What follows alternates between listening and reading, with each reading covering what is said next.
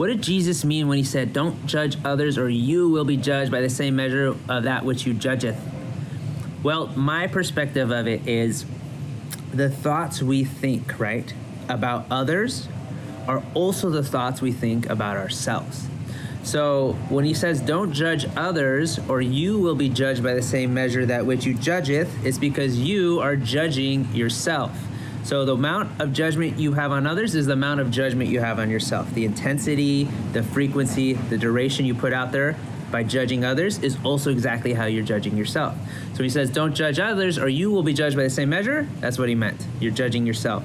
So he said instead, love love others, love your neighbor as yourself. So because the way you love others is also the way you love yourself. So the more you learn to love yourself, you will learn to love others. The more you learn to love others, you will learn to love yourself.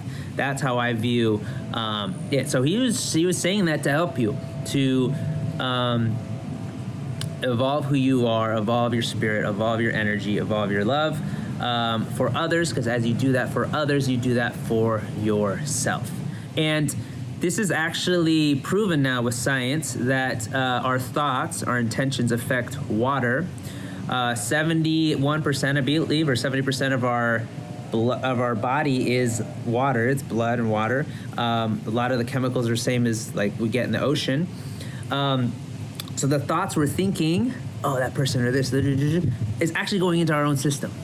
So when we're when we're sending out we're angry at someone, upset at someone, we're actually generating that energy in our blood, and our blood starts to get angry or upset or frustrated or depressed or self pity or whatever. It starts to generate in our own system. So um, it's kind of like I, I, don't remember who it was, but you said when you when you hate someone, it's drinking poison, hoping hoping they'll get hurt, but you're actually hurting yourself. That's exactly true at a level of science now because your thoughts are affecting your own system.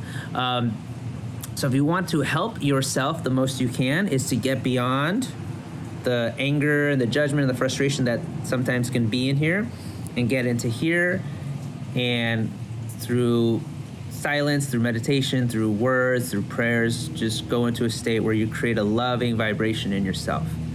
And as you do, everything starts to shift out here too. Every people start to become happier and more friendly around you, ironically enough. Not because they change, but because you changed and they're actually making a shift and or your projection is helping shift them your energy vibration is helping shift them it's all a connection. So the more you create it within the more you will see it without and the more it will be created in reality without. So don't hate others love others and you will feel that love within yourself. Love yourself and you'll feel that love for others. It's a beautiful entrainment let's call it entrainment